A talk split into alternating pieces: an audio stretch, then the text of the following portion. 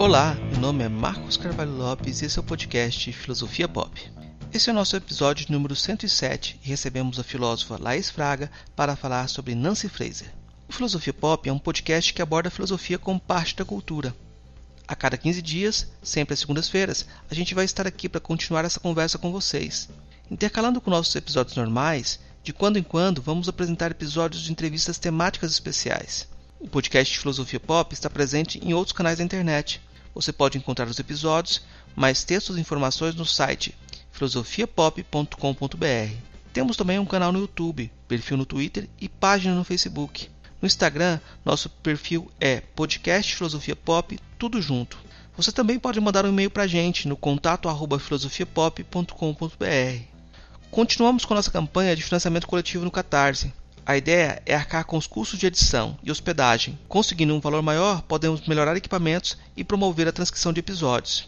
Para isso, assine o Catarse do Filosofia Pop em catarse.me barra filosofia pop. A contribuição mínima que pedimos é de R$ 5,00 mensais.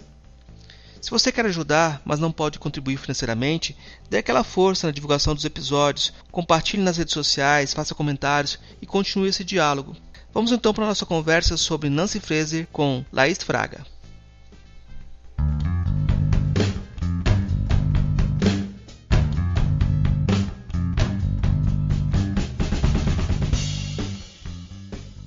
Hoje eu converso com a Laís Fraga, é, direto de Feira de Santana.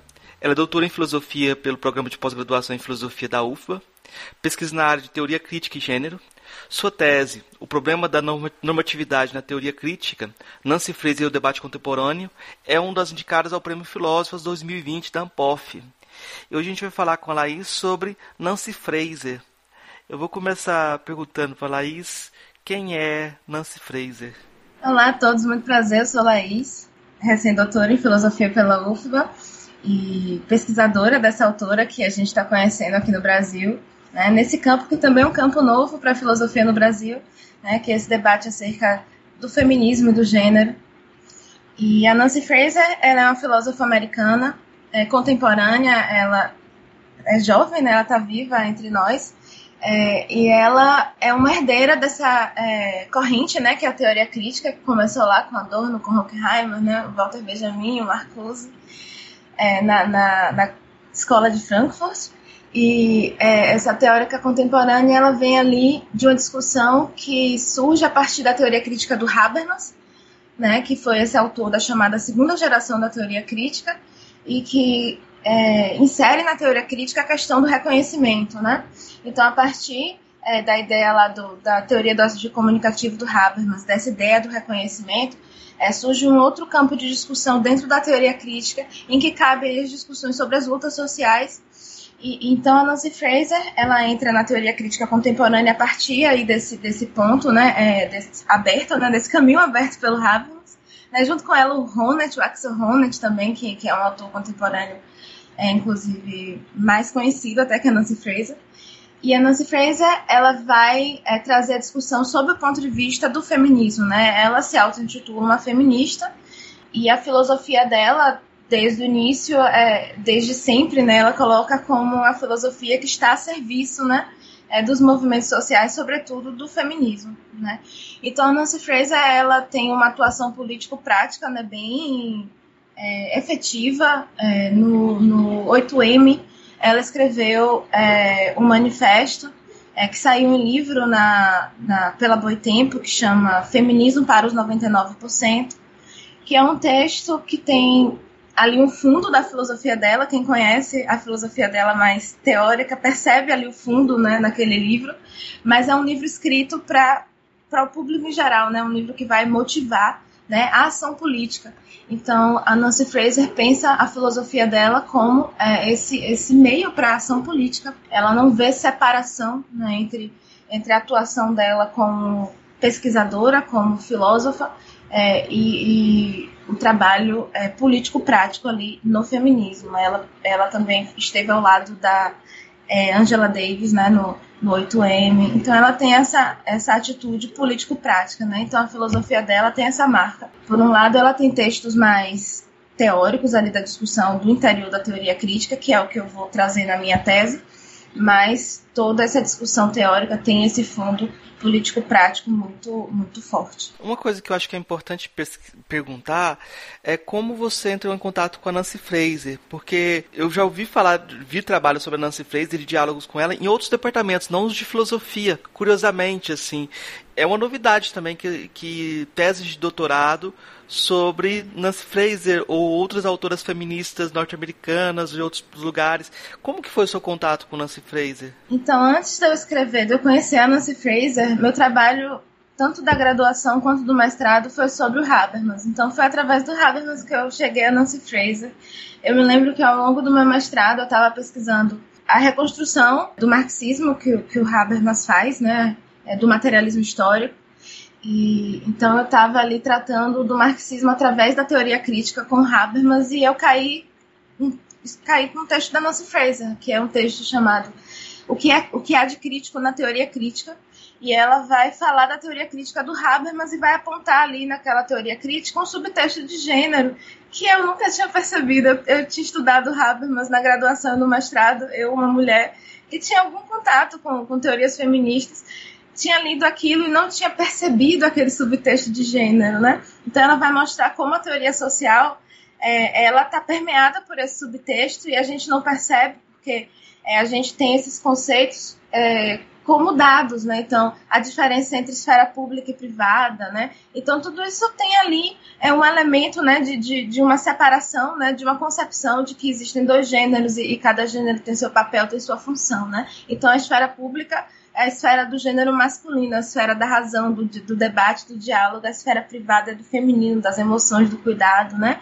Então a gente tem esses conceitos e não pensa, né, que tem esse subtexto aí. A ideia de trabalho, né, trabalho produtivo, né, trabalho reprodutivo, isso também tem um subtexto de gênero, né, é, que é o trabalho de fora de casa, que é o trabalho masculino. Hoje a mulher já, já, já fez o movimento, né, de sair e ir para o trabalho é, fora de casa, mas o trabalho dentro de casa continua sendo um trabalho feminino, né? É, e isso vem mudando muito lentamente. Então, todos esses subtextos é, estão ali em jogo né, na teoria do Habermas e de, de muitos outros autores é, da teoria social, e, e, a gente não percebe, porque a gente não entende isso como marcas né, de gênero, entende isso como é, natural, né, como uma, uma ideia universal, né, como aqueles que são os conceitos que a gente utiliza comumente né, na teoria social. Então, é, a questão do, do, do, gênero é uma questão muito nova no interior da filosofia e a gente está vendo agora surgir né, essa, essa questão. Né? É, a gente começa a se perceber enquanto mulher dentro do, desse campo de estudo e começa a entender que isso é significativo, né? que é, é um campo predominantemente masculino e mais do que o fato de haverem quantitativamente mais homens do que mulheres né, no campo da filosofia, a própria teoria né, da filosofia, que é permeada por esse subtexto de gênero e que a gente não é, fez o trabalho ainda de aclará-los, né, de, de, de trazer é, à tona né, essas significações. Então, é, quando eu vi aquilo, eu fiquei né, muito é, espantada então, eu já, já sabia que era isso que eu queria fazer no meu doutorado. Então, eu, eu no doutorado, eu, eu, fui procurar Nancy Fraser para pesquisar é, essa questão da normatividade, que é uma questão que permeia a teoria crítica, mas que com ela é, tem essa abordagem é, que, que tem é, relação com o movimento social do feminismo, né? como um movimento social histórico mesmo, que é assim que, que ela vê, né? E, e, e com é, a questão dos movimentos sociais que me interessam profundamente. Então, a Fraser ela é uma autora que vai dar é, um diagnóstico muito interessante para o nosso tempo. E como diz lá o título do texto que, que eu conheci, né, o que há de crítico na teoria crítica, a Fraser ela vai é, buscar sempre é o elemento crítico né, da teoria, teoria crítica, né? Tem a teoria, né, que é aquilo que vai postular, né, e, e vai trazer ali respostas mais finais e tem a crítica, né? Então a Fraser ela acha que, que precisamos recuperar a crítica, né? Então para ela é mais importante discutir uma questão, é mais importante colocar um problema, é mais importante é, compor um campo de discussão do que necessariamente aparecer como uma hipótese, né? Então a teoria dela tem todo esse caráter é, inovador até na própria, é, no próprio modo como ela vai fazer a própria teoria, né? Como ela vai é, formular o próprio pensamento dela, né? Que, que é um pensamento é, que está ali em resposta né, a questões reais né, o tempo inteiro e que tem esse caráter mais crítico do que exatamente dogmático, teórico, né, no sentido mais fechado. Né.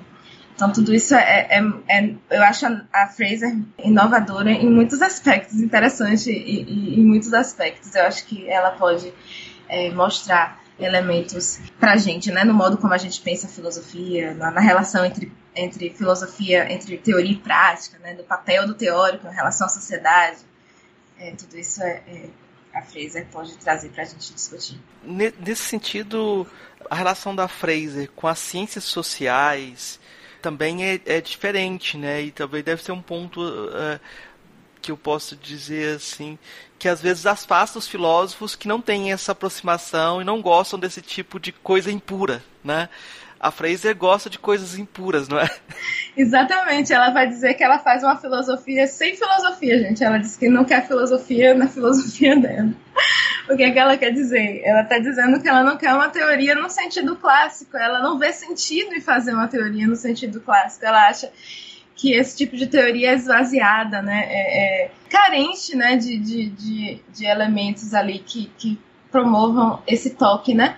com o real, porque o real ele tem esse caráter contingente, ele tem esse caráter é, transitório e também contraditório, né? Autocontraditório às vezes. Então a teoria é, é uma tentativa de uniformizar, de encontrar ali um conceito que vá em que vai caber toda essa realidade, né? E ela acha que isso não é possível e, e por isso é, a filosofia dela oferece mais um método, né? um modo, né? um jeito né, de, de fazer teoria crítica do que exatamente um conceito. Né? É, no, no livro que ela tem com Ronald, né, entre redistribuição e reconhecimento, que aí eles estão discutindo esses dois conceitos, né? Que é reconhecimento é o conceito que, que o Ronald vai também recuperar ali do Habermas e vai ler de uma forma mais hegeliana, é, mas ali, ainda ali, no, do, de, um modo bem Habermasiano de fazer filosofia, né? O Ronald tem, no meu ponto de vista.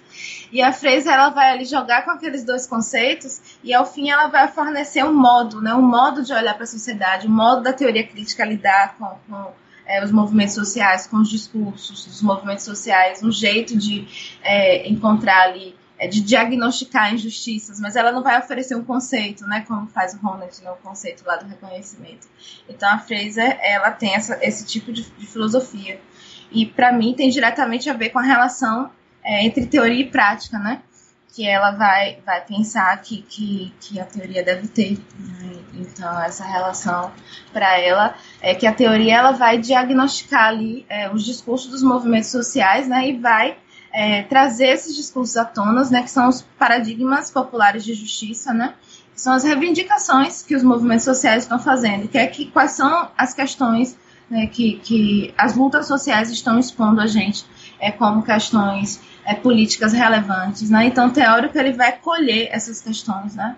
Então, essas insatisfações sociais e vai ser capaz de observá-las é, sobre um ponto de vista crítico, né? E assim ele vai contribuir, né, com o processo é, é, de luta social. Né? Então, a Fraser vai recuperar essa ideia de, de teoria crítica do Marx. Para ela, a ideia do Marx que foi lá para o Horkheimer quem criou a teoria crítica, né? No texto lá de fundação da teoria crítica, é, o, o Horkheimer vai dizer isso, né? Que o, que o Marx é o primeiro teórico crítico, mas para Fraser, ao longo do, do, do, desenvolvimento da teoria crítica, é, o, o Marx foi sendo esquecido, né? Então, ela vai recuperar lá essa definição da teoria crítica do Marx, que é, é a teoria crítica como esse meio de aclarar né, é, a, a, os conflitos e lutas sociais. Né? Então, para ela, é, vai ser esse o objetivo da teoria crítica. Né? E ela vai recuperar isso, e com isso ela vai recuperar também a intenção político-prática que o Marx vai imprimir lá na, na filosofia dele. Né? Então, é, tem lá a tese sobre Feuerbach, que diz, né, a gente é, já interpretou o mundo de muitas formas, cabe agora modificá-lo. Então, é, ao mesmo tempo que ela vai trazer aí essa definição de teoria crítica, né, ali do, do que ela vai colher do Marx, ela vai colher também essa atitude político-prática, né? essa, essa relação entre, entre teoria, né, como um meio de, de apresentar utopias, né, apresentar é, caminhos, né, para a luta político-prática, né, se engajar, né, como fez o marxismo de, de forma, né, é, ao longo da história, né, de muitas formas, né, motivou é, as lutas sociais e motiva até hoje, né, justamente porque tem, é, porque vê é, essa relação aí é, entre teoria e prática e a Freire quer recuperar isso, né? Óbvio que ela vai recuperar esse marxismo sob um olhar já crítico desse marxismo, né? Então isso é outro ponto interessante da Freire. É, normalmente os estudos de gênero, né, estão mais voltados ali para um pós-estruturalismo, para uma linguagem ali mais perto de um desconstrucionismo, né? E a Freza ela vai juntar ali o feminismo com o marxismo, né? E, e isso hoje em dia para ela, não só no campo do feminismo, mas no campo da teoria política, das lutas sociais, né? O marxismo veio perdendo espaço para a crítica cultural, né, para as questões identitárias, e ela acha também que precisa recuperar esse elemento dessa questão material.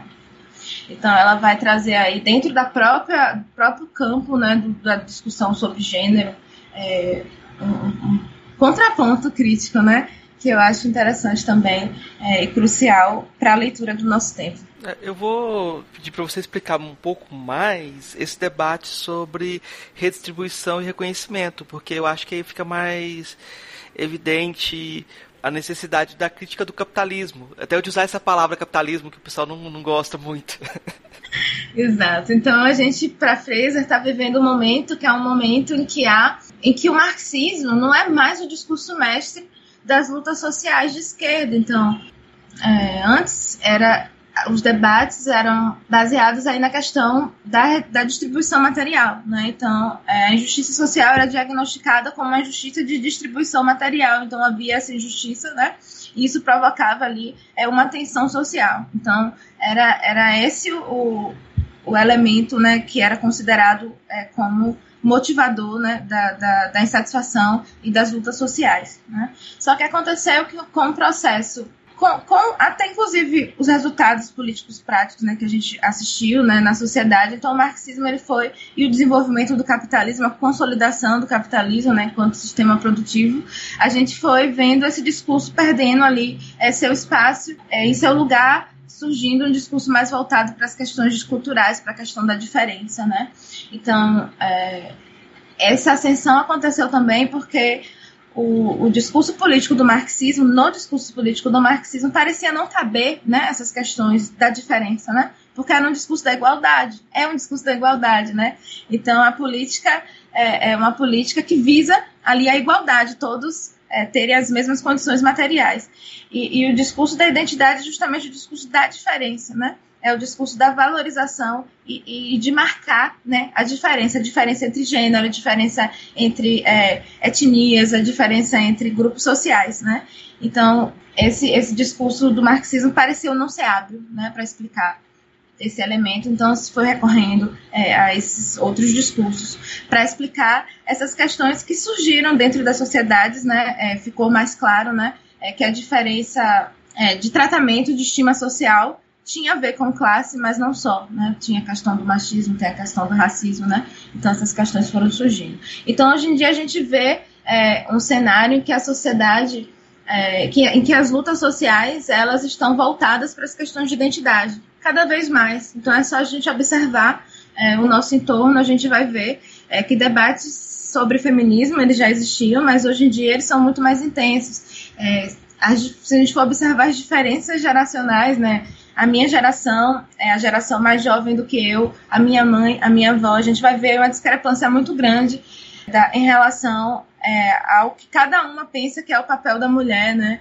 E, e, inclusive, vai ver também a diferença nas escolhas de vida, na possibilidade de fazer essas escolhas na vida, né? Entre essas gerações. E isso demonstra justamente o avanço, né? Desse debate. Então, a gente vê esse debate muito central hoje nas lutas sociais. Né? Então, é os chamados novos movimentos sociais, que são os movimentos sociais ligados às questões é, identitárias. Né? Então, surgiu, né, aconteceu esse movimento né, no interior aí da, da do modo é, em que as lutas sociais vão se conformar no nosso tempo hoje. Então a gente observa é, esse discurso identitário ascender, mas por outro lado, para Nancy Fraser, é preciso a gente tomar cuidado, né? É, quando a gente percebe que, que o marxismo, por ser um discurso da igualdade, por, por estar baseado na ideia de classe, né, que não é, marca né, esses elementos de gênero, de raça, né, vai vai deixar de lado é, discussões importantes para a sociedade, que não basta né, é, a gente ter uma igualdade é, material, né, para a gente ter aí uma sociedade igualitária. Interessante que a gente tenha conseguido fazer essa, essa crítica, mas para Fraser é interessante notar que a questão da diferença, né, da identidade, né, do reconhecimento por si mesma, não resolve né, as injustiças sociais. Então a gente corre o risco hoje de pensar né, que, que as questões materiais elas são questões que podem ser resolvidas a partir de um reconhecimento né, da identidade da diferença né, é, que aquele sujeito sustenta ali é, na sua identidade pessoal. Né? Então a Frese acha que não, que não é possível resolver essas questões dessa forma e que a gente precisa voltar para a discussão estrutural, para a discussão da economia, né? para pensar a discussão também como é, as pautas políticas como pautas que vão se desenvolvendo historicamente, né? Então sair um pouco do discurso do individual, do indivíduo, relato pessoal, né? Que hoje ganha um peso muito grande é, na política, né? É, é existem filósofas, inclusive do feminismo, que vão trazer aí é, o discurso sobre si mesmo como um discurso político. E sim, é um discurso político, né? É, mas também a gente precisa lembrar é, desse discurso que é da, do movimento social, né, da, da história, né, no sentido mais largo. E, e a Fraser vai trazer isso através do marxismo.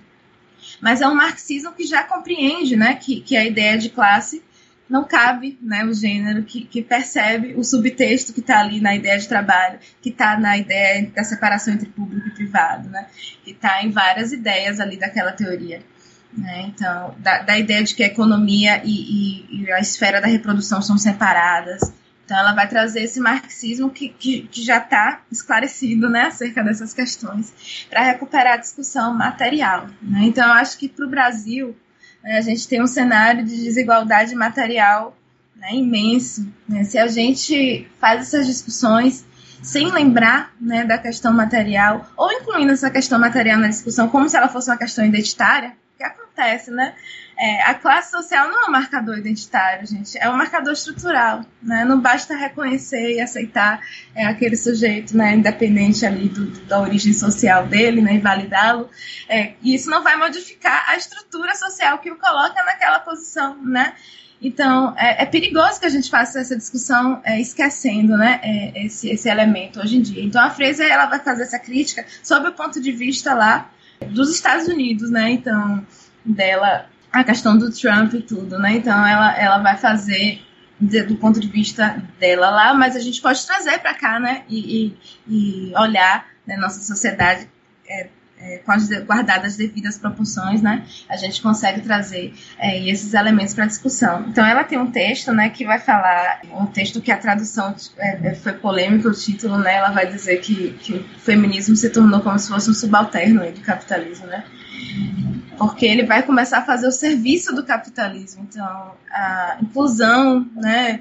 É, esse multiculturalismo, né, essa coisa desse feminismo mais mainstream para ela, vai começar a ser é, um braço de aliado do, do, capitalismo, de forma a fazer, fazer com que o capitalismo pareça mais aprazível, mais inclusivo, mais esclarecido. Se vai encontrar formas de incluir dentro da dinâmica econômica ali de exclusão que é própria do capitalismo, esses elementos de inclusão desses sujeitos ali dentro daquela estrutura. Então a gente vai ter mais representatividade, então a gente vai ter mais figuras negras e, e mulheres, né, em posições diferentes na, nas na nossos programas de TV, na nossa publicidade, né, a gente vai é, possibilitar é, que representantes desses grupos sociais possam falar, né, então aí a gente vai ter o que a Fraser vai chamar de feminismo do 1%, né?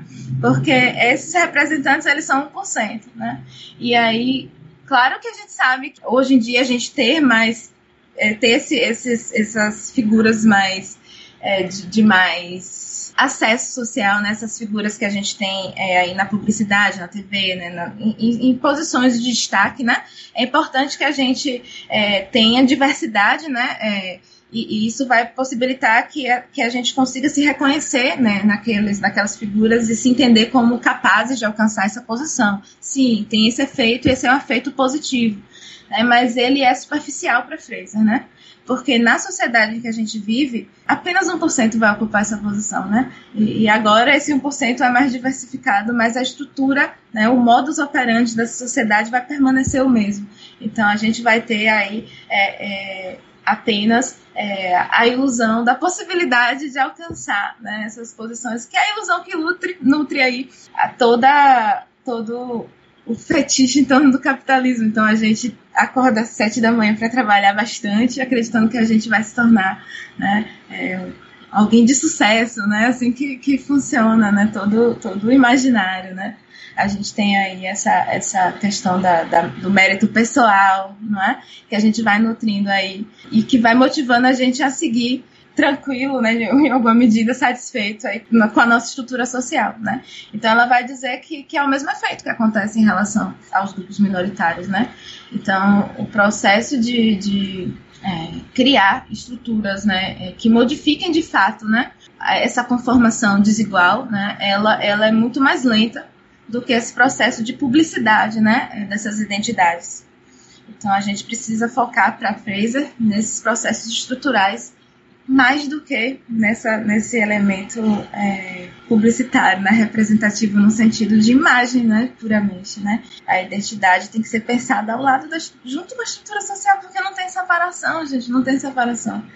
E eu acho interessante que a gente pensa hoje em dia, né, até o gênero como um, um campo, né, que eu não entendo como um campo separado, né? Tá ali dentro da teoria social, tá dentro da filosofia. O que eu tô fazendo não, não é algo fora do novo. É novo, talvez, porque não, não, essa discussão ficou escondida, mas é teoria social. Como é que você vai falar do, do, do, tempo, da sociedade que você vive, sem falar dos movimentos sociais de identidade, sem falar de feminismo, sem falar da luta antirracista, né? Então, na realidade, é, são essas teorias que não englobam nessas né, questões que estão cegas para, para, para a sociedade em que elas vivem, não é, exatamente que haja é, é algo, algo fora, né, é, aí sendo considerado agora. Então, para mim, o gênero está ali dentro da teoria social, né? Assim como a identidade está dentro da estrutura social, a gente não pode fazer essa separação.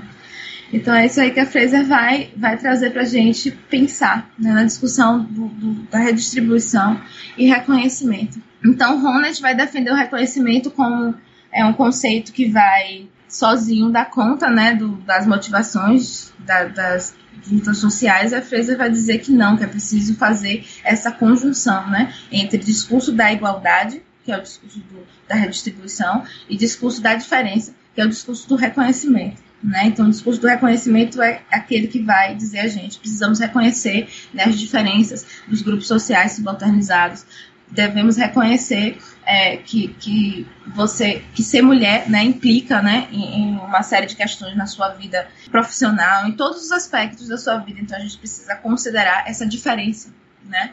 Então, é isso que, que as questões de reconhecimento ou questões identitárias vão dizer. E a questão é, da, da, da, redistribuição vai ser o discurso da igualdade, né? Então, é preciso distribuir igualmente né, os recursos e bens né, produzidos socialmente. Né? Então, é, para Fraser, é possível conciliar essas, essas, esses dois discursos que são aparentemente opostos, né? Então essa é um outro, uma outra questão que a Fraser vai desmistificar dentro da, da discussão. Então hoje a gente vê é, o debate sobre identidade, sobre gênero, sobre né, essa crítica cultural se fazer em contraponto muitas vezes é a crítica material, né? Como se fossem discursos inconciliáveis, como se fosse necessário é, criticar né, e, e, mostrar ali a ineficiência né, do, do, debate sobre a questão material para validar né, o debate sobre identidade. E a Fraser acha que isso é uma falsa antítese, né? ela usa esse termo falsa antítese. Não é essa antítese, né? Então, por outro lado, também é, a teoria social pretende entender a sociedade desconsiderando categorias de gênero, de, de raça, né? Então, isso tudo é uma falsa antítese que não contribui né, de forma nenhuma para nenhum dos dois campos. Então, para Fraser, é, é, possível conciliar sim, esses dois discursos. É possível entender é, que as injustiças sociais elas têm ali é, elementos é, de reconhecimento de classe. Então, por exemplo, a mulher, né? Se você for olhar a pirâmide social, né, é, a mulher vai estar tá abaixo do homem, né? A mulher branca abaixo do homem branco, a mulher negra abaixo do homem negro, né? Então, demonstra que, que esse marcador identitário é um marcador social, assim como né, é, a, os, é, a, brancos e negros. Né? Então, há essa, essa possibilidade de perceber né, essa, essa relação entre as duas opressões. Né? Então, a Fraser acha que quando a gente separa, a gente não, não consegue fazer esse debate de forma que seja propositivo para resolver é, as questões do nosso tempo, né? Porque a gente tem questões identitárias e tem questões de redistribuição de renda, né? E, e, a gente precisa entender essas duas como questões, como a mesma questão eu, eu vou ainda te provocar um pouquinho com a questão da, do problema da, da, normatividade, que é o chifre da coisa. Mas a gente volta a isso depois. Porque uma coisa que é interessante é como você desenvolveu toda uma narrativa sobre a Fraser, você criou a condição de possibilidade de aplicar ela novamente no contexto específico, né? Do, do que você está vivendo. E não tem sentido que se não for diferente, né? E você já escreveu algumas coisinhas interessantes sobre como a ideia de representatividade está sendo usada hoje nas redes sociais pela direita e pela esquerda. Eu queria que você comentasse um pouquinho sobre isso. Então, essa é uma questão né, polêmica, mas é importante a gente falar sobre isso. A gente, a gente precisa entender que é, é, hoje, nessa situação em que as discussões ela, elas acontecem em um cenário de uma polarização muito grande, a gente tende a pensar que qualquer crítica que se faça à, à ideia de reconhecimento ou aos movimentos identitários, a gente está descartando a importância dessas questões ou está deslegitimando né, a luta social.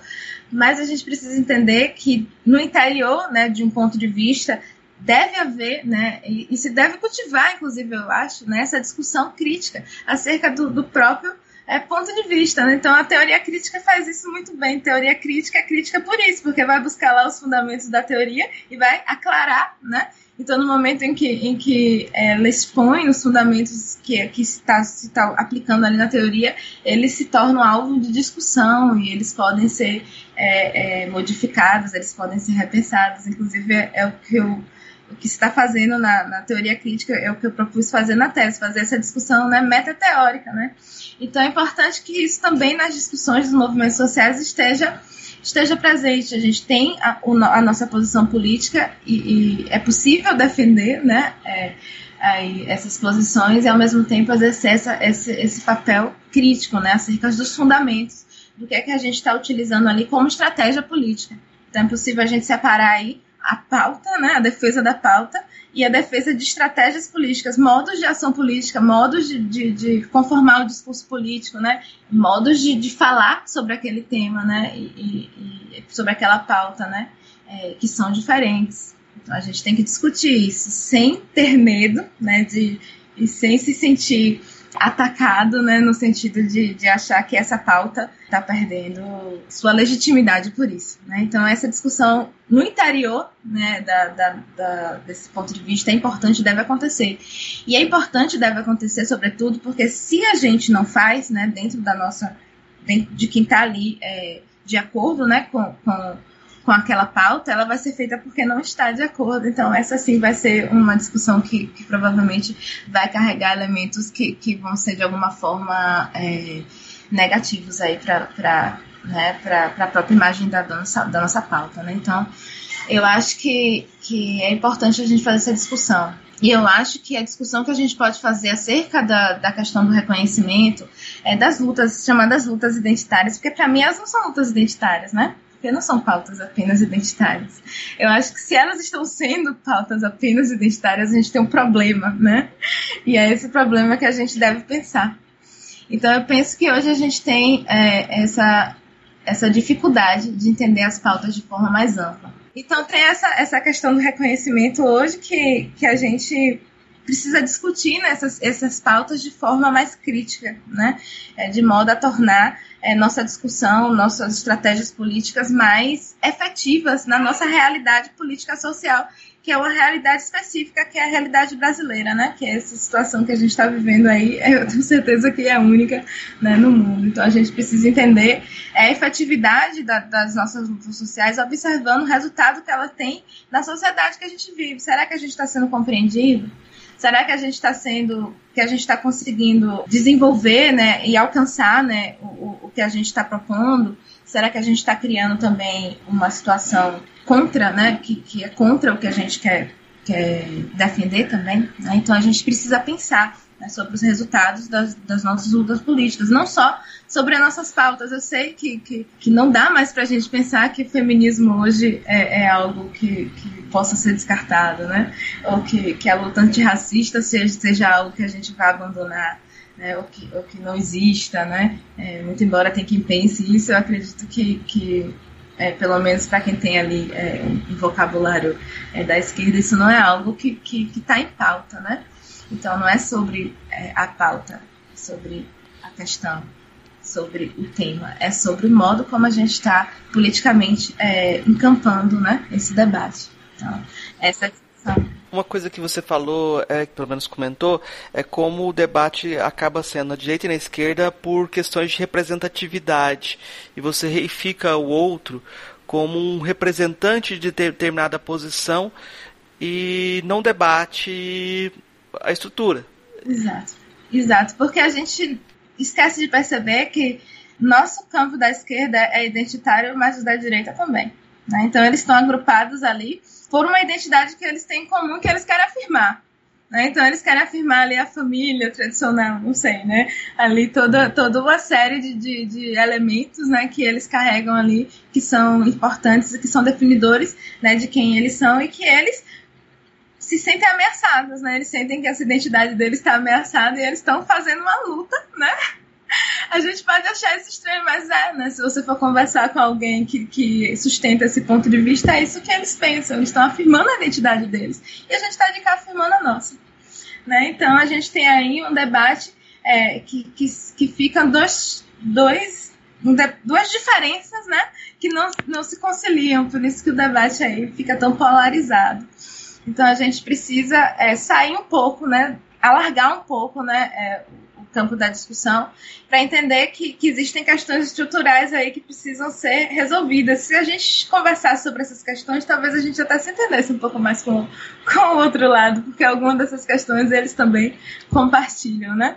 Então, no nosso, no nosso campo de discussão aqui no Brasil, né, sobre a política, a esquerda tende a separar, assim, o debate é, o discurso sobre é, gênero, sexualidade é, que esse governo conservador faz, né? É, e percebe ali a Damares, né, como a figura representante aí dessa, dessa discussão, a Damares que vai lá dizer que menina veste rosa, menino veste azul, e cada momento ela aparece com, com uma frase de efeito, né, nesse sentido. E por outro lado tem lá o Guedes, né, o Guedes é o cara da economia, e uma coisa tem nada a ver com a outra. Inclusive a gente tende a pensar assim que é como se o Guedes é, se a Damares funcionasse como é, um meio de, de, de, distrair né, a política do Guedes, que é o que de fato importa. Né? Então, isso é uma leitura que separa a economia dos costumes e a gente pode pensar que talvez as coisas não estejam separadas, talvez esses sejam elementos de um mesmo projeto, né? Talvez, se a gente conseguir entender é, que a manutenção da família, que a manutenção da, da heterossexualidade compulsória, né? Que a manutenção da mulher no papel de, de dona do lar, de cuidadora das crianças, né? Imposição é, da maternidade, né? Tudo isso vai ser importante também para constituir um mercado né, de, de, trabalhadores é preciso né, reprodução, é preciso cuidado, né, para que essa, esses, o cuidado em casa, né, é, que é a mulher que realiza, para que o Estado é, precise é, prover menos cuidado, né? É, a gente está vendo aí as estruturas de cuidado social sendo destruídas, né? Previdência é uma estrutura de cuidado social, né? O Estado está aí fornecendo cuidado aos idosos, então a gente está vendo tudo isso sendo destruído. É, as rotinas de trabalho cada vez mais longas, né? Menos direitos, essa uberização aí do, do trabalho, e tudo isso vai provocar um, um, uma destruição das estruturas sociais de trabalho. Então é preciso que a gente retome aquela estrutura lá em que a mulher fazia esse papel, né, por exemplo, né, e que é, existia ali a família nuclear, né, existia essa estrutura é, no interior da família para que a gente possa é, implementar esse, esse projeto neoliberal aí, destruidor é, das estruturas sociais de cuidado, né? Então, né, a gente tem que pode pensar que, que isso produza, né, é, aí uma relação que, que a gente quando começa a pensar é, através dessa separação não vê, né? Então o capitalismo é muito muito esperto, né? Ali no momento do, do, do, do estado de bem-estar social, ele foi garantindo ali uma série de estruturas sociais de, de cuidado, já que a mulher precisou sair de casa para trabalhar, né? É, que foi também é, uma demanda do, do, próprio mercado, né? O, o salário do homem né, era suficiente para sustentar a casa, daí não foi mais, precisou a mulher sair de casa para trabalhar, daí teve essa é, essa lacuna do cuidado, o Estado foi lá e preencheu, né, com as estruturas sociais de cuidado, né? A creche é uma estrutura social de cuidado, né? É a escola de ensino fundamental, tudo isso são estruturas sociais de cuidado, né? Sem esse, sem esse cuidado, né? Sem esse trabalho, né? De, de gerar, né? Os seres humanos, cuidar desses seres humanos até que eles estejam aptos a trabalhar, cuidar de si mesmo, né? Cuidar dos idosos, né? É, organizar a alimentação, a limpeza, né? Sim, esse cuidado não tem produção, né? Não tem a produção é, no sentido é, capitalista, né? no sentido de, de, de, de, trabalho produtivo que se chama, né? Aquele que vai gerar lucro, que vai produzir mercadorias ou serviços, né? Então, sem esse trabalho reprodutivo, não tem trabalho produtivo, né? Então, é, a gente viu aí, a gente está vendo aí esse estado de bem-estar social ruir, né? E, e, as estruturas de cuidado sendo cada vez mais atacadas, né? É, e será que, que aliado é que esse discurso também não, não é, de destruir né, as estruturas de, de, sociais de cuidado não casa muito bem com o discurso de da mulher voltar para casa, da mulher não é, ter a maternidade como algo ali é, que ela não pode abrir mão, né? É, a heterossexualidade compulsória. Então, será que não casa uma coisa com a outra? Então, acho que a gente pode é, tornar a discussão mais interessante se a gente sai dessa dicotomia, né, dessa falsa antítese, como diz a Fraser. Então, muito, muito do que a gente vê das discussões, é, não tudo, né, óbvio, certamente tem muita gente, né, que bom, tem muita gente muito boa em todos esses campos fazendo essa relação, né, e mostrando isso mas de maneira geral, né, no senso comum, né, no senso comum, assim, na internet, né, assim, normalmente, essa discussão, assim, muitas vezes, é, que não está ali tão estruturada, tende a ver as questões de identidade como destruídas, separadas aí dessa questão estrutural. A gente não entende, gente, que a reforma da Previdência é um debate de gênero, é um debate sobre racismo. E a gente não consegue entender isso. Mas é, gente, muito, muito. Né? A gente tem que trazer essas pautas para nossa discussão. A gente tem que começar a falar né, sobre o subtexto de gênero que está ali na, na, reforma da Previdência. É, o que é que isso vai impactar na vida das mulheres, das mulheres negras, né?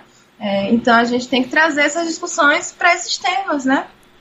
Eu acho que assim vai fazer com que nossa pauta ela seja mais mais compreendida, melhor compreendida, né? Ela seja, ela tenha um alcance maior, né? A Freisa, ela vai propor isso, né? Ela vai dizer, tem o feminismo do 1%, vamos para o feminismo dos 99%, quer dizer, de quase todo mundo, né? Então são questões que vão alcançar, né, aqueles que são ali, o, o, o, aqueles que fazem parte do grupo identitário ali, aqueles que possuem a diferença, né? É, vai falar com esses e vai falar com os outros, né? Vai falar com, com todos os outros. E, e a gente precisa articular o, o discurso dessa forma para que ele tenha melhor alcance político para a nossa defesa. Então hoje a gente tende a pensar o discurso da diferença cada vez de forma mais radical no né? discurso da identidade, muito pautado na diferença. Então é só esse grupo social que se entende, né? É só esse grupo social que pode falar sobre as questões desse grupo social. É só, é, é, enfim, fica ali um, um debate interno, de si para si, né? De si para si. E, e, a gente precisa entender que a gente vive numa sociedade plural e que a gente vive numa estrutura democrática e que os discursos políticos eles precisam ter alcance político, né? Para que eles sejam efetivos. E, e, a gente precisa aprender a fazer isso sem abrir mão da valorização da diferença, né? Sem é, deixar de lado aí é, as especificidades dos grupos sociais, mas articular essa, essa fala de modo que ela atinja mais pessoas, né? Fora né, do grupo é, portador ali da, daquela identidade ou, ou, que sustenta ali aquela diferença. É, eu vou voltar para uma, uma questão lá da filosofia, aquela coisa chata. Então, catedrática, vamos discutir Foucault. Nossa, adoro. Então, o Habermas condenava, entre aspas, o, o, o, Foucault como um jovem conservador, né? Qual vai ser a avaliação da Nancy Fraser do Foucault? O que, a gente faz com o Foucault? Então, na minha leitura da Fraser, que eu não vou dizer que é a leitura, mas foi a leitura que eu fiz, eu, o Foucault, para mim, tem um papel crucial aí no debate, né?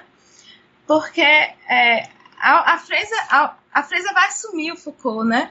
E isso vai modificar completamente é, a teoria crítica. Então, assim, o Habermas, ele vai escrever o discurso filosófico na modernidade, e nesse livro ele vai é, falar do discurso produzido na modernidade, pelos, pela própria modernidade, é, sobre a autocompreensão ali do que é aquele período, né? E para ele esse discurso começa lá com Hegel, quando Hegel vai ter essa consciência, vai trazer essa consciência histórica para dentro da filosofia. Então ele vai dizer que após o Hegel, né, e, e, que se inicia um movimento de crítica ali, de, de percepção de que talvez a metafísica, né, tenha ali elementos é, que não são tão interessantes, de perceber que é, essa filosofia que vai ver o sujeito racional como né, o supra-sumo de, de, toda a emancipação e de toda a revolução política, social, técnica, científica, né, talvez esconda ali elementos é, negativos, né?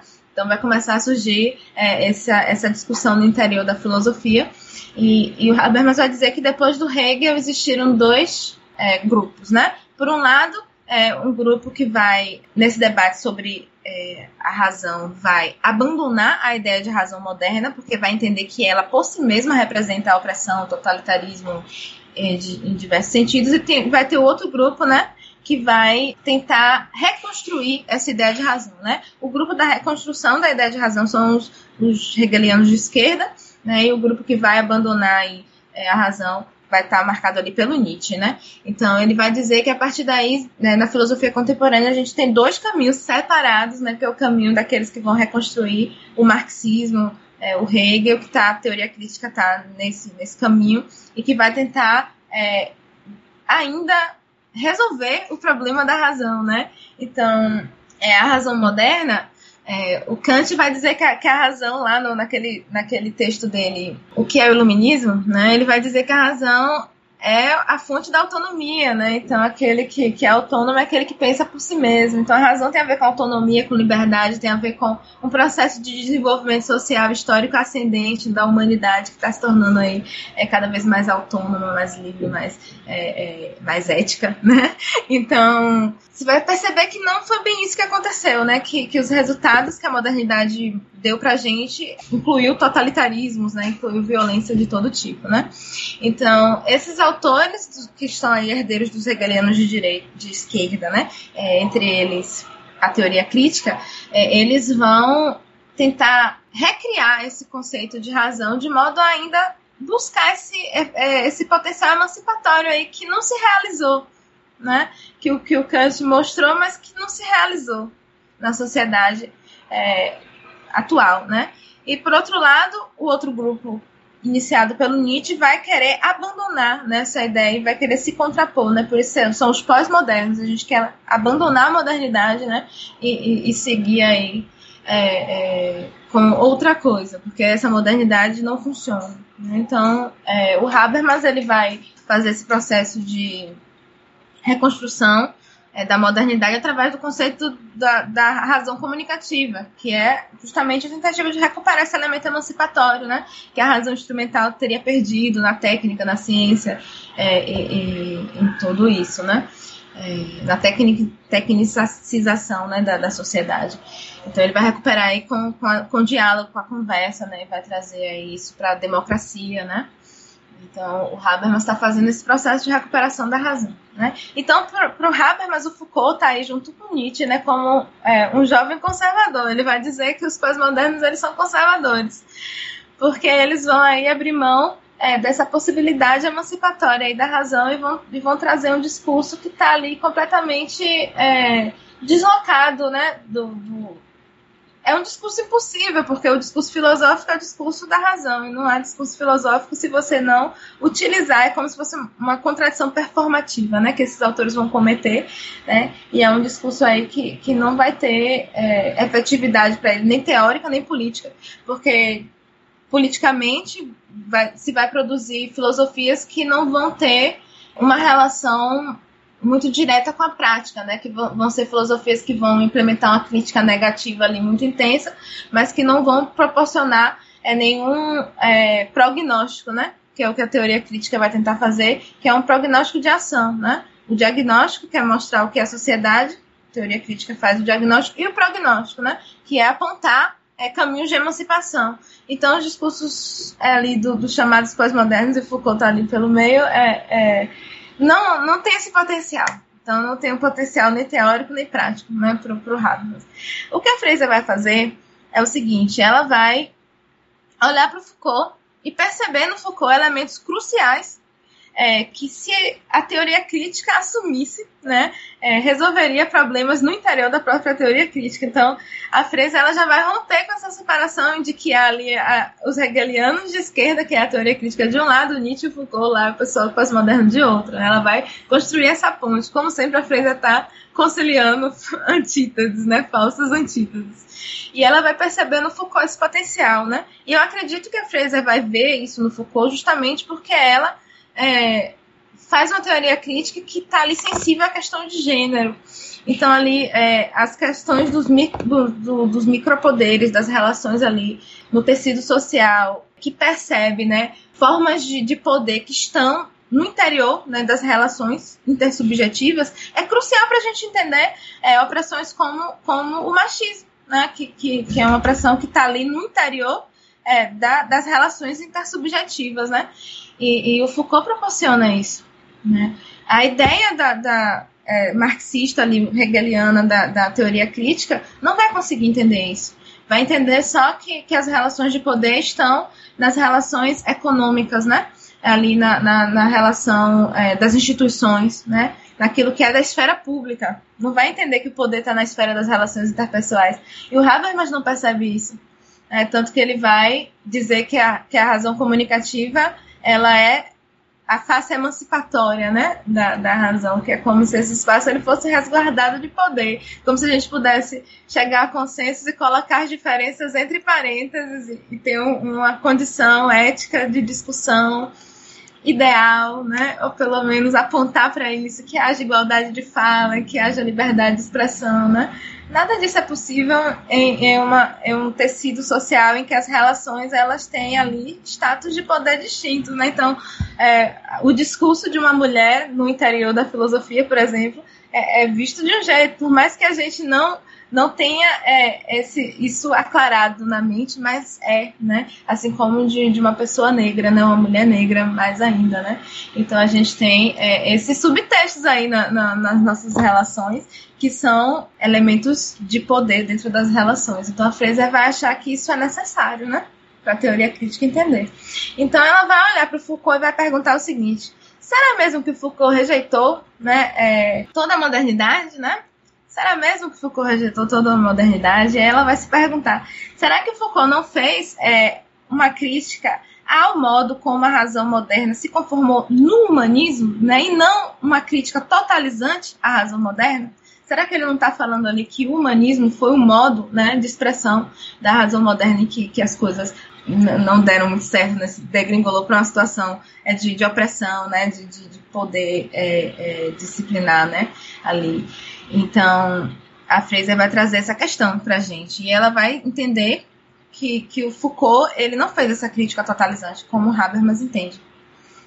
Ela vai entender que Foucault fez uma crítica ali ao ao, é, ao humanismo, né? Então ela vai corroborar até com o texto em que o próprio Foucault diz isso, né? Em que o próprio Foucault vai dizer é, é, que, que tem essa posição. Então a, a Fraser vai discordar do Habermas nesse sentido. Né? E por isso ela vai conseguir conciliar o Foucault com a teoria crítica.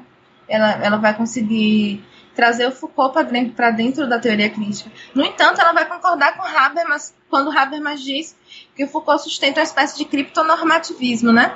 Então, o Foucault, ele, ele faz uma filosofia como se ela não, não fosse normativa. Então, ele vai fazer a crítica lá, enfim, aos regimes de saber poder é, modernos, né? Mas não vai é, expor é, quais são os critérios que ele está utilizando é, como o, os critérios daquela crítica. Isso que é a questão da normatividade, né? Então, você precisa fazer a crítica e expor os critérios, né? que você está utilizando para dizer que algo é positivo ou negativo, que é emancipador ou não é emancipador. Então, tudo isso está calcado em critérios, para pensar que há uma, um processo de evolução, né? não é, não é nem uma boa palavra, mas é, um processo de ascensão, de, de desenvolvimento social, né, ou não, ou de regressão. Né? Então, para falar tudo isso, você precisa ter um critério, né? Um critério. E esse critério precisa ser exposto, precisa ser justificado, né? Então, é como se o Foucault ele fizesse a crítica à modernidade no momento nenhum ele diz qual é o critério dele, né? E talvez esse critério seja mais moderno do que a gente imagina. Talvez ele esteja recuperando lá uma ideia de tolerância, uma ideia de liberdade, de autonomia lá do Kant, né? Não? Será? Então, a Fraser vai falar isso. Ela vai dizer que talvez esse seja, seja os, os critérios normativos do Foucault, só que ele não diz, né? E isso gera essa confusão, né? É, é, na filosofia do Foucault, em que, por um lado, a gente não é, que a gente não consegue entender, né? É, que crítica é essa que ele está fazendo, né? Quais são os critérios que, que, que ele está utilizando ali para dizer é, que, por exemplo, é, é, os, que a prisão né, é cruel ali quando quando provoca ali aquele sofrimento, né? Quando provoca ali é, é, aquelas formas de opressão. Então ele tem, ele tem que ter um critério para afirmar isso, né? Então o que é que ele está querendo com a filosofia dele? Né? Então a gente precisa pensar isso também. A gente pode trazer isso também para o nosso debate contemporâneo. Né? Então hoje a gente tem um cenário das teorias é, a filosofia um pouco menos, talvez, mais lentamente, mas a gente vê um processo aí de, de crítica, né? é, ao universalismo, um processo aí de, é, de atacar aí essas bases né, é, mais universais do conhecimento, essa ideia mais estável de que haja um sujeito é, do conhecimento, que haja uma razão, um conceito é, mais universal que a gente possa aí aceitar né, é, sobre a filosofia, né? Então a gente vê isso através do, da crítica feminista, a gente vê isso através da crítica antirracista, a gente está vendo diversas formas de reescrever né, a filosofia, né? Então a gente tem esses discursos agora que vão buscar compreender esse, esse subtexto aí da filosofia e que vai mostrar que esse universal aí talvez não fosse tão universal, talvez fosse mais situado do que a gente pensa, né? Talvez respondesse ali a estruturas de poder é, que estavam ocultas e, e, que agora a gente está expondo. Então tem as críticas decoloniais também, né, que está mostrando o elemento colonial. Então a gente tem esse processo todo aí no interior do discurso. E isso muitas vezes pode gerar uma série de discursos, de teorias, né, que elas são elas se colocam através de uma crítica negativa, né? É como se fosse suficiente é, mostrar, né, essa estrutura, esse subtexto, né, é, na, na teoria no, no, no cânone, né? Mas será que isso é suficiente, né? Pensando é, na teoria com um horizonte na prática, né? Porque é como a Fraser pensa, que a teoria tem uma continuidade na, na política, né? Será que é interessante a gente é, reduzir a teoria a essa crítica negativa? Será que essa crítica negativa oferece um horizonte de ação para a política prática, né? Então, não que a teoria vá oferecer um horizonte no sentido assim, que ela vá vai ser decisionista, né, que vai dizer ali o que é que o movimento social vai fazer, o que é que a, onde a sociedade vai. Não, a Fraser não acha dessa forma, mas ela acha que pode contribuir, né, nesse processo aí de aclarar, né, as pautas, as questões, as insatisfações, né? Então, será que a teoria vai funcionar, né, para oferecer esse horizonte, né, essa utopia, né? A Ben Habib usa essa palavra que eu acho interessante, é recuperação da utopia, né? Então, com a crítica negativa, né, a gente não tem o prognóstico. O e agora o que faremos? E agora como resolveremos? Como poderemos é, é, desfazer né, essa, essa situação social em que há todos esses entraves para a emancipação? Né? Quais são os caminhos para destravar é, essas, é, essas dificuldades, nessas patologias? A, a teoria crítica fala em patologias como é que a gente pode resolver né, é, é, esses entraves? Como é que a gente pode é, aplicar esse potencial que a gente tem todo, né, de razão? A gente consegue entender, né, que existem essas, a gente já produziu, né, todo um discurso é, sobre essas, esses problemas, né? Como é que a gente consegue fazer com que isso aconteça na prática? Então, isso daí só é possível quando você faz um diagnóstico, né? Quando você propõe. E para propor, você precisa de critérios normativos. Então, o que, é que a Fraser vai dizer? É, a gente tem aí, por um lado, né, esse, esse elemento aí da, da crítica, né, da, do, da compreensão é, da, dessa micropolítica, desses elementos de poder aí nos, no interior das relações é, sociais. Mas, por outro lado, a gente, a gente tem que fazer a crítica aí com essa atenção imanente, sim, mas a gente não pode abandonar né, esse, esse elemento normativo. E a Fresa, mais uma vez, vai conciliar esses opostos e vai tentar sair daí com uma teoria crítica que é normativa e imanente ao mesmo tempo. Né? Então, essa proposta da Fraser eu acho interessante porque ela traz justamente esse debate, que é um debate no interior da teoria crítica, mas que pode ser um debate no interior da discussão teórica contemporânea, né?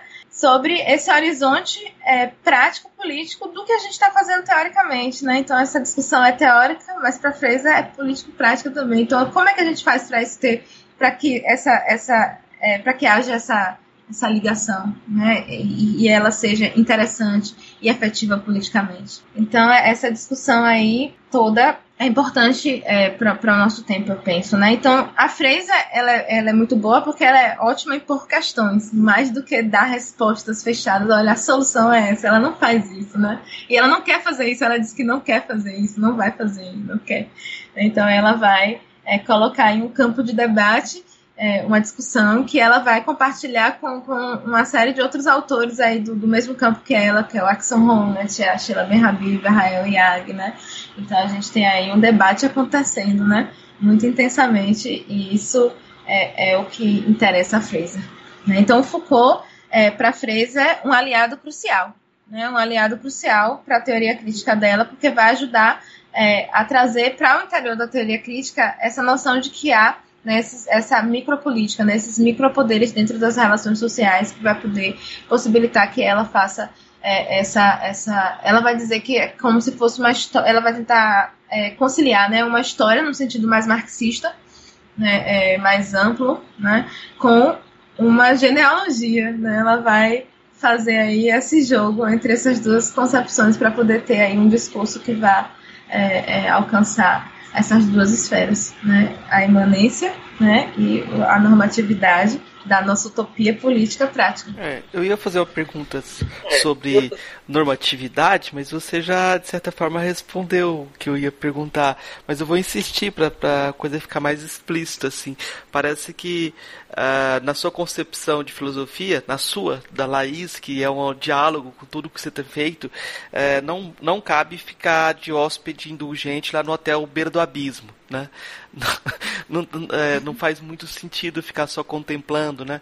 Como é, é, essa questão da normatividade traz um monte de implicações que você já apontou aí, é, que de certa forma, hoje em dia, as, no contexto atual de volatilidade, de, de contingência, as pessoas não querem ocupar esse lugar normativo, parece que tudo que é normativo parece ser é, logo visto com suspeita, como se fosse impositivo, né? Como se você quisesse reeditar de alguma forma a posição do rei filósofo. E você já colocou isso também. Como que você vê o papel da filosofia é, nesse diálogo com a normatividade? Né? Porque parece que muito do trabalho filosófico tem se afastado dessa ideia de normatividade e tem se colocado com muita suspeita em relação às ciências sociais, querendo se afastar totalmente das ciências sociais, falando filosofia é outra coisa, né? Como que você vê essa, essa relação? Então, eu penso que é, tem um texto do Habermas que é, é, Filosofia como intérprete guardadora de lugar. E nesse texto, Habermas ele vai justamente falar sobre qual é o papel da filosofia em relação às outras áreas do conhecimento e em relação à sociedade hoje, né? Então, esse texto ele começa logo com uma frase assim bem de impacto. Né? Ele vai dizer: é, os grandes mestres pensadores estão mortos, né? Algo, algo, não lembro exatamente, mas algo nesse sentido. Então ele já vai começar decretando a morte aí das grandes narrativas, né, dos grandes pensadores e de toda essa, essa é, é, filosofia do, do, do, grande mestre, do rei filósofo, né? Então daí ele vai fazer toda a discussão e ao final ele vai dizer que a filosofia, é, na posição do Habermas, né, ela precisa compreender toda, todo esse processo aí de destranscendental, de destranscendentalização, né? De abandono da metafísica, de abandono dessa ideia de uma razão é, onipotente, desse sujeito racional como o possuidor dessa razão, né? Então ele vai deslocar todos esses conceitos no interior da filosofia dele, mas ele vai entender que a filosofia precisa se manter como guardadora da razão, mas não guardadora da razão como queria o Kant, né? Aquela que vai fornecer os fundamentos de todos os outros conhecimentos, que vai ser aquele conhecimento anterior aos outros conhecimentos, mas como aquela que vai estar em diálogo, né?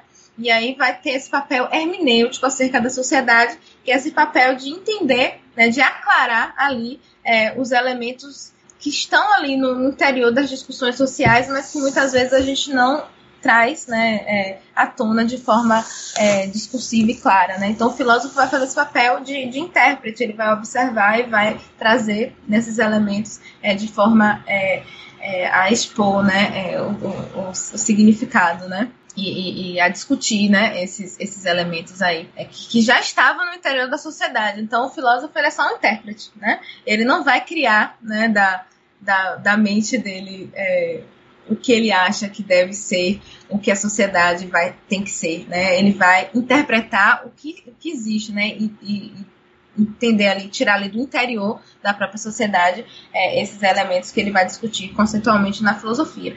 Então a Frese ela está muito aí é, ao lado do Habermas nesse sentido, só que ela vai fazer é, um processo de destranscendentalização ainda mais profundo na filosofia e vai querer romper um pouco mais com esse discurso da modernidade que o Habermas é, é, se, se, descreve como esse, esse fiel é, desenvolvedor, né, como esse fiel seguidor do, dos jovens hegelianos, né, de esquerda lá. Então a Fresa ela vai querer abrir mão um pouquinho é, desse elemento transcendental que ainda permanece no Habermas, trazendo a crítica para a imanência, né, para a genealogia, para as relações é, de poder dentro das relações sociais. Então, para ela, não existe não há essa separação entre, entre teoria e a prática política. A teoria está em função da prática política. Ela vai colocar em primeiro plano a prática política, né, e não o conceito. Então, normalmente a gente vê o contrário, né? Primeiro está o conceito e esse conceito ele vai até a realidade política. A Fraser vai colocar a realidade política primeiro e o conceito ele é ele é destinatário, ele, ele, ele é resultante da realidade política. Então ela vai aprofundar ali o que, que o Habermas está dizendo, né? E vai trazer isso de forma ainda mais imanente, né? A política tem prioridade sobre a teoria para Fraser. Ela diz isso o tempo inteiro. Por isso que a filosofia dela é filosofia sem filosofia. Porque a filosofia sem teoria. A teoria está em função da prática. A prática é o que vai é, dar os limites da teoria, né? e não o contrário.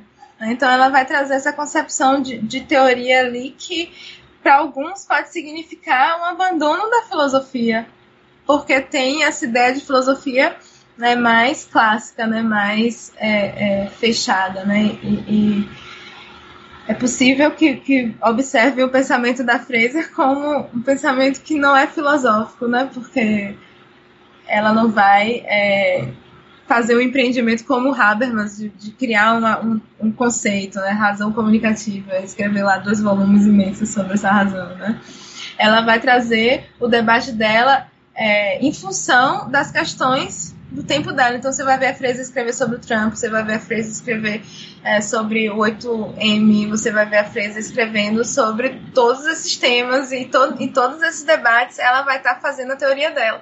Você vai ver a Fraser falar sobre feminismo, né? é, sobre o que é o feminismo, como é que o feminismo pode lidar com pós-modernidade, com, com a modernidade.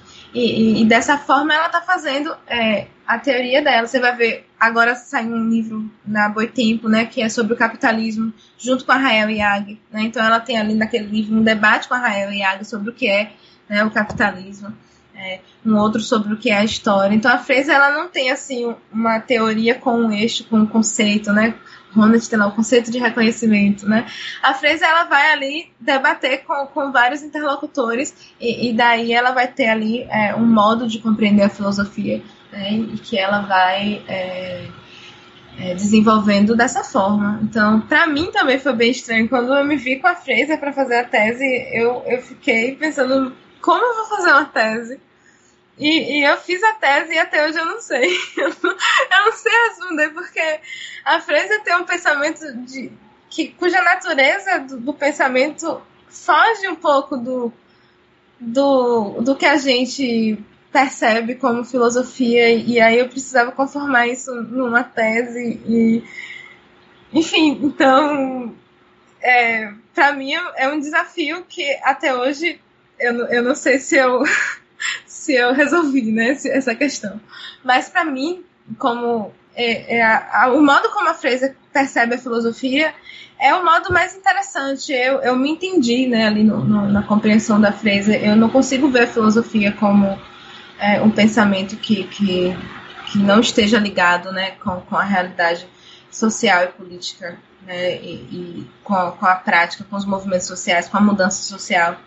Para mim, de alguma forma, sempre foi isso. Então, talvez por isso eu, eu antes da Fraser, tenha buscado é, o marxismo, né, através da teoria crítica, tenha buscado o Habermas, de alguma forma eu percebia essa relação, mas a Fraser faz, me mostrou isso de forma mais ousada mesmo, né? Então eu penso que, que ela é, tem essa, essa, esse modo de entender a teoria que pode sim, né, é, causar né, essa essa ideia de que isso é uma não teoria, isso não é uma teoria, né? Mas talvez seja bem isso que ela queira, né? Seja trazer essa discussão, seja apresentar, seja colocar essa, esse, esse contraponto mesmo. Eu vou partir para as três perguntas, então, que a gente faz para todos os convidados, tá? Que é a segunda parte da, da nossa conversa. E a primeira pergunta que eu, eu quase fiz ela agora, mas a primeira pergunta é a seguinte: pergunta simples para resposta mais curta também. É, o que é filosofia? Para mim, a filosofia é. Eu, eu estudei o Habermas, eu abandonei o Habermas, o Habermas nunca saiu de mim, né? Então, a realidade é que para mim a filosofia é mais ou menos o que o Habermas é, é, apresenta, né? É esse meio de ler a sociedade, né? É esse, é, é esse modo é, de compreender é, as nossas as nossas questões, né? Do nosso tempo, né? Então a filosofia para mim, é, esse, esse, essa chave interpretativa para a própria realidade, né? Então, a filosofia ela tem um papel social, né? Eu vou citar meu orientador aqui um pouquinho, o Crisóstomo, ele tem lá um texto, Filosofia como Coisa Civil, né? Que ele vai justamente trazer essa ideia da filosofia como algo prático, né? Então, isso me marcou também muito minha formação, é, é, eu, fui, eu sou do, do grupo Poética Pragmática com o professor Crisóstomo e outros colegas, e a gente tem essa concepção de que a filosofia tem esse interesse prático, tem esse interesse político real. Então, nossos trabalhos são orientados nesse sentido. E, e é, isso, para mim, é o que é a filosofia, né? É uma ferramenta, é uma ferramenta. Como boa pragmatista, eu vou dizer que a filosofia é uma ferramenta, né? E que ela serve para né, a gente entender a realidade, ela serve para a gente provocar mudança social, ela serve para a gente interpretar é, as nossas questões, é, é, os nossos problemas, as nossas dificuldades né, práticas né, no interior, na sociedade que a gente vive, do nosso tempo, no nosso momento. Né? Então, assim, é, enquanto Hort, né, ele vai entender é, que a filosofia é, precisa agora lidar, lidar com essa contingência, né, com tudo isso, e vai entender que isso significa que a gente abandone a filosofia e vá para a literatura, eu fico com a Fraser que diz que a gente pode entender isso e se manter teóricos, entendendo que a teoria e a prática né, é, são, é, são indissociáveis, né, entendendo a teoria como algo que está ali em relação com a prática, como uma decorrência né, é, da nossa prática política, é, da, da, da, nossa sociedade, da nossa conformação social, né, de, de, do nosso agora. Né? É, do que é do que é real, do, do realmente existente, né? Não do, do, do aquilo que, que, que a gente pode é, é, falar em um sentido meramente é, abstrato. Né? A gente vai falar de, de, forma abstrata, mas do que, do que está, do que é, do que se mostra, do, dos problemas que se colocam. Né? A gente vai, vai fazer diagnósticos e prognósticos, né? vai, vai trazer a teoria em função né, da estrutura é, do que a sociedade nos coloca. É, é isso que para mim é filosofia, é como eu é, me relaciono com a filosofia. Mas possivelmente, certamente, existem muitas outras definições e existiram ao longo da história, né? Então, essa pergunta ela existe para que a gente discuta mesmo. Qual filósofa ou filósofo, filósofo que mais lhe impressionou daqueles que você conheceu pessoalmente? Eu conheci a Angela Davis na, nos Estados Unidos foi uma experiência muito. Não conheci, né, gente? Assim, eu não, não, não conheci profundamente, mas eu conversei com ela e essa foi uma experiência, para mim, muito marcante, porque ela foi fazer uma palestra no. É, eu fui estudar com a Amy Allen lá, né, na Penn State. Inclusive, a Amy Allen foi é, importantíssima na minha formação Talvez ela não saiba disso, mas ali o que ela forneceu para mim foi crucial. Né? E, e nessa experiência teve um evento em que a Angela Davis ela participou e eu fui assistir a Angela Davis e, e, ao longo da fala dela, ela citou o Brasil, né? E citou Cachoeira, que foi uma cidade, uma das cidades que eu morei, né? Eu tenho uma parte da minha família em Cachoeira, né? E ela citou a cachoeira lá na, lá na Pensilvânia. e eu tava lá e aquilo. Eu fiz, nossa, que, que loucura, né? Eu devia ser a única brasileira, certamente, que estava ali naquele auditório. É, onde eu estava não tinha muito brasileiro, né? E, e aí aquilo. E aí eu fui falar com ela, eu falei, depois da, da, da fala dela, eu fui falar com ela. E aí eu disse, olha, eu sou brasileira. E, e eu vivi nessa cidade que você acabou de citar como exemplo, né, é, para as nossas lutas antirracistas, né? Ela falou: a gente precisa aprender com o Brasil, a gente precisa aprender com Cachoeira na Bahia. Ela falou isso, eu juro a você. Então eu fui falar com ela e, e ela me recebeu com muito carinho, com muito afeto, e a gente teve uma conversa muito breve ali, né? E, e eu fiquei muito emocionada com, com a receptividade dela, né? E o carinho dela é, comigo, né, é, naquele ambiente, é, naquele momento, né? Então esse foi um encontro que que me fez é, me sentir, que me fez sentir é, mais engajada, né, no, no, no meu objetivo, né, de de estudar filosofia e, e, de fazer teoria e de falar de política. Então ela, ela ali me deu é, esse carinho, né? Esse carinho que me, que me, que me proporcionou essa, essa, esse, esse maior ainda maior engajamento com, com meus próprios objetivos, né? Então eu acho que esse encontro que não que não é conhecer, né? Mas foi um encontro, um momento ali que foi importante para mim, né? E a Angela Davis é certamente uma uma filósofa que me marcou muito também na minha formação e que é, essa validação, né, foi, foi ali naquele momento muito emocionante para mim. Eu ia fazer uma pergunta, não sei se eu vou resistir. Não, vou fazer. a concepção de classe e gênero da, da Angela Davis, de certa forma, é próxima da, da Nancy Fraser, não é? Isso, só que a, é, se tende hoje a pensar uma, uma crítica nessa questão de interseccionalidade, porque se tende a ver é, como se fossem cruzamentos que são eles são eles são cruzamentos únicos ali. Mulher é, raça classe né? Ali corresponde a, a, algo específico né? Então se desloca ali como se fosse do, do campo geral da discussão e se faz ali é, uma intersecção específica, né, uma diferença, né, um discurso de diferença acerca daquelas diferenças em conjunto. Né, e, e a Fraser vai justamente propor o contrário, ela vai propor que a diferença esteja ali inter, em intersecção com a estrutura, né? Por isso que ela vai trazer aí o marxismo, vai trazer essa discussão mais ampla no sentido de uma história mais ampla, uma concepção é, de estruturas sociais mais amplas da economia, né, da, do desenvolvimento histórico ela vai repensar, né, o que, o que a Angela Davis trouxe, né, em um momento, né, e que agora a gente pode é, utilizar, né, é, e isso não é contra a Angela Davis, né, é, é a favor, é uma forma de, de atualizar e de, de, de trazer, né, para a questão, para os nossos debates, ali que a, que, que a Angela Davis propôs de outras formas. Qual a filósofa ou filósofo favorito? Gente, eu não tenho isso.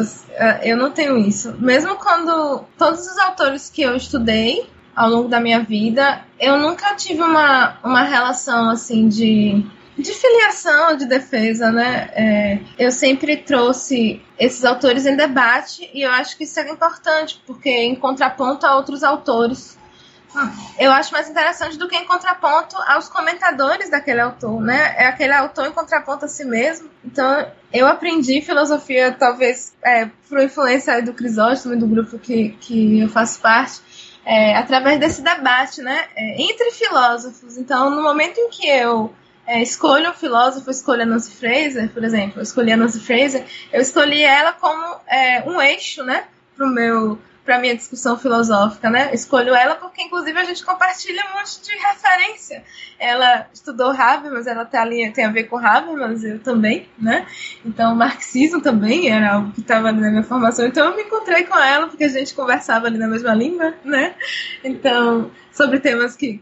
Feminismo também sempre foi um tema que me interessou, movimentos sociais, então encontrei uma interlocutora. Eu penso dessa forma, encontrei uma, uma interlocutora aqui para conversar. Né? E aí a gente vai entrar aí nesse campo de debate em que é, esse filósofo é, vai é, estar né, com a discussão que ele vai colocar. Então eu não, eu não tenho filósofos favoritos, eu tenho aqueles com quem eu consigo ter uma interlocução e com quem é, e, e, com os quais eu tive mais contato e, e, que formaram aí o meu pano de fundo, o meu background de, de, teoria, né? E com os quais eu converso, né? E aí tem a Fraser, tem o Habermas, tem o Marx, é, tem tem os pragmatistas, tem um monte de coisa junto, né? Tem a Angela Davis, tem é, a teoria crítica, tem o, Marcuse, tem o, o Adorno, tem o tem o Axel Honneth, tem a Sheila Ben Habib, tem um monte de gente. Então eu prefiro pensar mais é, é, nesse sentido né, do que exatamente um filósofo. Né? Vamos partir para as indicações, assim. O que, que você indicaria para os nossos ouvintes? Você quer indicar de música, livro, filme, o que você quiser indicar para os nossos ouvintes que você acha interessante? Então eu vou indicar um livro que eu tenho indicado, porque eu acho que é um livro sensacional para a gente ler hoje, nesse momento que a gente está difícil, né? Em que a gente se vê numa situação em que tudo aquilo que a gente considera importante, tudo aquilo que a gente considera crucial, né, para a humanidade, a gente está vendo se perder, né? A gente está vendo é, um processo de destruição muito profunda e que eu não sei como vocês sentiram isso, mas eu senti de forma individual, eu senti como se o mundo dissesse para mim nada do que você escolheu ser vale a pena, né? Eu senti dessa forma. É, talvez você esteja sentindo isso também, né? É, essa, esse processo de, de se sentir desmotivado, né? Acerca de, de tudo que você considerava importante, porque está vendo essa, esse desmoronamento, né?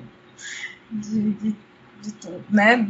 Então a gente fica nessa situação de, de, de sofrimento mesmo, às vezes psicológico, né? E, de descrença acerca do, dos nossos próprios objetivos, dos nossos ideais, né?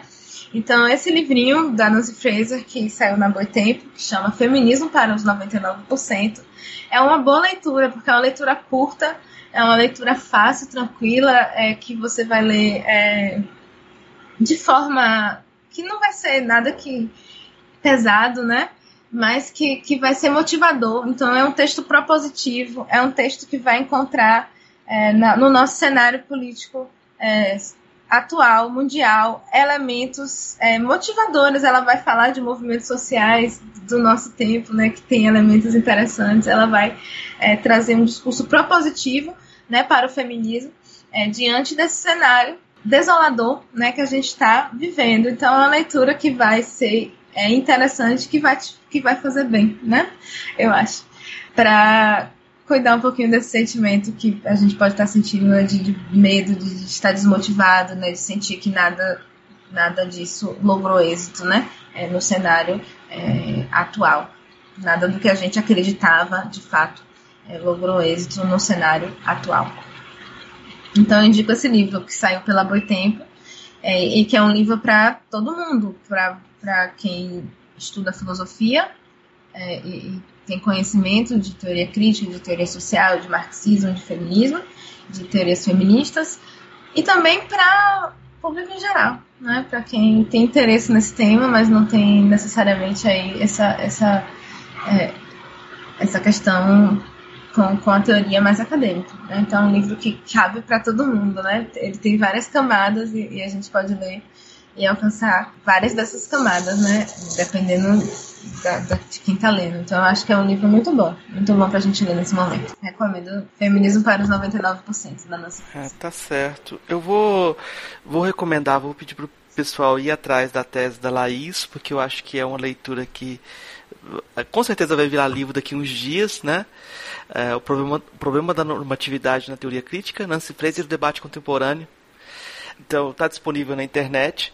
Eu acho que é interessante. É, a gente tem alguns artigos da Nancy Fraser em português também. Se você for atrás, você vai encontrar alguns artigos que ela debate essas questões do, do reconhecimento e da redistribuição, né, que são importantes. E eu vou indicar fazer uma indicação aqui que é brega, mas é de propósito. É que uma coisa que a gente conversou aqui que é interessante, que eu lembrei do Renato Russo. Eu, eu pesquisei algumas coisas da Legião Urbana, né? E o Renato Russo, no, na década de 90, começo da década de 90, ele estava muito puto porque as pautas da família tinham sido dominadas pela direita. Como só a direita tivesse família, né? Como se ele, por ser gay, não tivesse família, não tivesse. Uh, ter o direito de ter amor pela família, etc.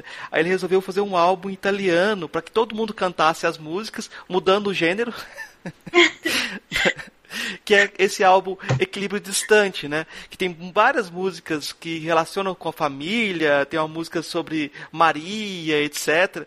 Mas foi uma tentativa dele de se contrapor ou dialogar com a ideia de amor que o pagode trazia na época e que todo o discurso meio machista, meio limitador da, da, da ideia de família tinha na época. Eu acho que é um, uma, uma ideia bem atual. Eu queria indicar também, para quem tiver interesse, eu fiz um artigo, um artigo sobre essa coisa do o debate do Foucault, uh, o, Foucault, o sentido do agora, Foucault lendo Kant. E aí é uma coisa, eu acho interessante todo esse debate do, do lugar do Foucault e como talvez herdar, como ele, ele se colocou como herdeiro da teoria crítica, né? Ele, ele tentou fazer uma narrativa em que ele que era o herdeiro da teoria crítica e que o Habermas era o, seria o falsificador, né? É, ele morreu antes de terminar esse, de acontecer esse, esse segundo debate, mas é uma coisa bem interessante essa, essa tentativa que o Foucault fez de se colocar, não, olha só, a teoria crítica está lá, eu que sou herdeiro, o Habermas está tentando fazer políticas da verdade, ele não é o herdeiro verdadeiro. Então tá, é, eu acho que eu vou deixar espaço, então, agradecer a Laís pela nossa conversa e deixar espaço para ela, é, fazer as considerações finais, o que ela quiser falar para os nossos ouvintes. É, eu posso indicar um filme? Claro. Então tem um filme que é da Agnes Varda, que chama Uma Canta, a Outra Não, que é um filme que mostra ali o movimento feminista nos anos 70, né, através de duas amigas, e aí toda a história delas, da relação delas, né, uma é, casa e, tem filhos, e a outra vai viver ali é, a coisa do movimento feminista. E aí vai trazer uma série de questões para debate é, sobre as questões, os debates de classe, né, que, que de alguma forma estavam mais presentes, né, para Nancy Fraser, estavam mais presentes nesse feminismo dos anos 70 do que o de hoje. Né, e pode fazer também, é, e pode provocar também é, uma percepção histórica, né, do desenvolvimento do movimento feminista, do que foi, do que é hoje. Tá bom? Então é um filme muito bom, muito bonito, dessa diretora mulher, né, que é Agnes Varda, maravilhosa. Não, só uma coisa assim que eu lembrei. Então, eu queria indicar aqui o filme Café com Canela, Isso, né? É. seria uma coisa boa também se alguém fizesse um trabalho para ver como o gênero aparece nesse filme. Eu acho que é um trabalho interessante também. Com certeza, com certeza. De muitas formas e, e muito bonita aquela narrativa, né? Foi aquele filme é. muito bonito. Para mim, quando eu assisti, eu me emocionei muito, porque tinha também essa carga é, porque eu cresci ali, né, no ambiente de cachoeira, então aquilo para mim teve uma, uma ligação muito forte. Então, as considerações finais. É... Então, eu agradeço pelo convite de ter essa conversa com você, né? Então, eu tô é, agora iniciando esse trabalho, né? Para mim, a tese é o início, né? Eu, quando terminei a tese, a gente faz a tese da gente na, nas condições que a gente pode fazer a tese da gente, né? Assim, e nunca são as melhores condições. Então, quando eu terminei e entreguei aquele trabalho, eu entendi que tinha concluído alguma coisa, né? Mas hoje eu percebo que não, e isso, e isso me deixa muito feliz. Eu percebo que eu estou começando alguma coisa. Então, é, essa, essa tese, para mim, é uma primeira colocação que, que, como toda primeira colocação, vai ser aperfeiçoada, eu espero, né, ao longo da, das minhas outras colocações, que, que eu espero que vão existir, né? Outras publicações, outras discussões, outros aperfeiçoamentos daquilo ali que eu coloquei é na discussão da tese. Então, é, eu vejo minha tese dessa forma, como esse, esse ponto de início, né, para algo posterior que eu espero desenvolver cada vez com, com mais clareza, cada vez com mais profundidade, cada vez com mais precisão, né?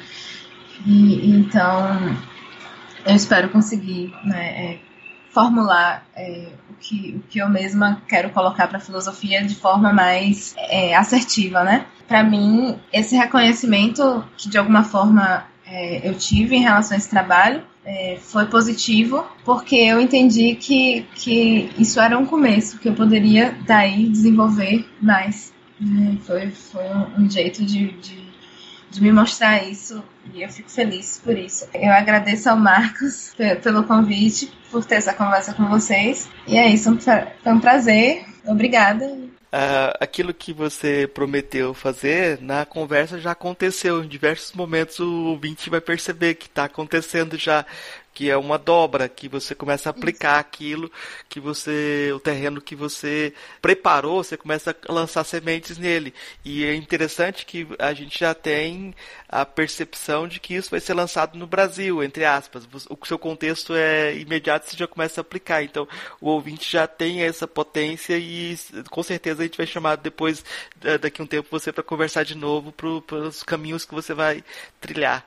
Então eu queria agradecer você. Explorou bastante você hoje, né? Mas eu acho que o ouvinte vai ficar contente. Muito obrigado. Obrigada, Marcos. Então é isso. Um abraço para vocês. Então, tchau. Ei, gostou do nosso episódio? Apoie a gente lá no Catarse, é só 5 reais por mês, o preço de um cafezinho. Ajuda a gente a continuar divulgando a filosofia no Brasil. catarse.me barra filosofia underline pop.